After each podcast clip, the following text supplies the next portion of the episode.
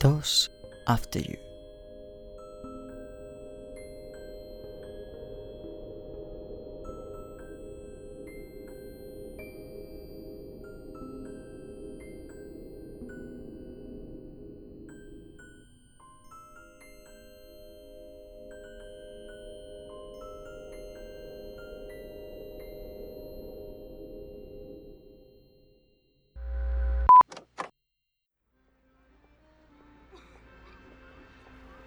Me gusta la forma en la que están asfaltadas aquí las calles.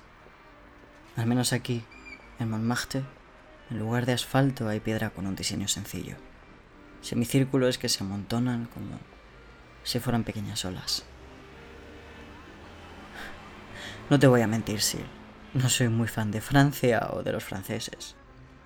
Nunca se me ha dado bien el francés y si no lo hablas, a veces es difícil moverse. Pero hay excepciones. Bretaña me gusta mucho. Burdeos, Toulouse. París huele a capital. Las capitales suelen oler a chulería e individualismo. Hay cierto orgullo en la anonimidad de las grandes ciudades. Es mucho más fácil trabajar en ellas. más menos la atención y siempre hay algún local queer al que escapar para pasar una buena noche. Al final ha ganado el consenso de las redes y las están llamando ánimas. Nos hemos dado cuenta de algo, rodeados aún de rebrotes y países en los que la pandemia está bien presente. Las ánimas son un caos más, pero son catalogables. ¿Recuerdas que te he dicho que algunas parpadean? Y puedes ver a través de otras, como si fueran hologramas sacados de películas de ciencia ficción. Por último, tienes las que son como Nanda, reales hasta que las tocas, tremendamente corpóreas. Tres tipos. Y se está extendiendo el llamarlas claras, borrosas y opacas. Sencillez ante todo, ¿eh? No nos vayamos a liar. las borrosas son las que más parpadean. Como si de pronto se les olvidase que están. Hay justo un para ahí, al lado del tío vivo. Son muy jóvenes, Sil. Uno no debe tener más de 13 años. Lleva dos coletas altas y un peto amarillo vaquero sobre la piel morena. Pero puedo ver el suelo a través de ella. La otra parece su hermano mayor. Lleva rastas cortas que le caen sobre la cara y ahora que les miro visten un poco como vestían en la MTV en 2002, ¿sabes?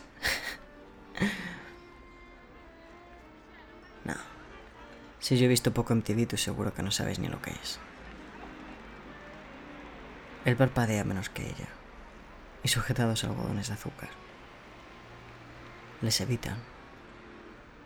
Les miran. Me pregunto cuántas familias enteras te habrás llevado. ¿Cuántos pueblos?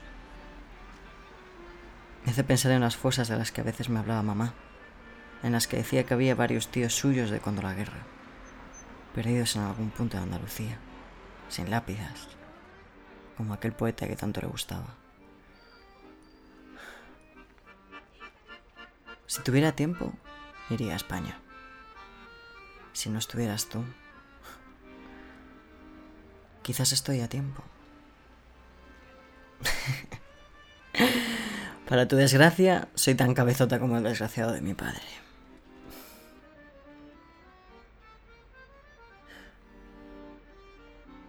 Fe ha dejado de seguirme, pero la otra presencia no. Dijo hermanes, pero a ti te llamó hermano. Y añade ahora los pétalos. La otra noche en el autobús entraron por el hueco de una ventana con una ráfaga de viento muy fuerte. Me llevé las manos a la garganta sin pensar. Espera, ¿dónde? Seguían junto al tío vivo hace un momento.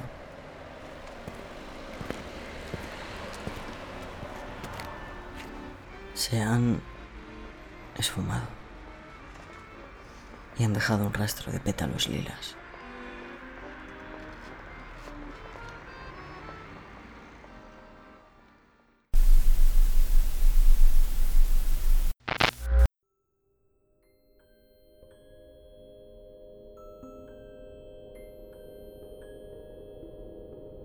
Hola, soy David Orión Pena, el escritor y productor de Dos, After You, y la voz de Deck. Este podcast es independiente, por lo que si quieres apoyarlo, puedes unirte a nuestro Patreon en www.patreon.com barra 2afteryou. Si no puedes pero quieres ayudar, hay algo que siempre funciona. Suscríbete, puntúa y déjanos un comentario en la plataforma en la que nos escuches. Y recomiéndalo a todos tus amigues. Gracias por escuchar un día más. Y recuerda, grábate Puede que Sil te esté escuchando. En nuestro viaje de hoy nos gustaría dar las gracias a nuestros Patreons. Gracias por los billetes de bus.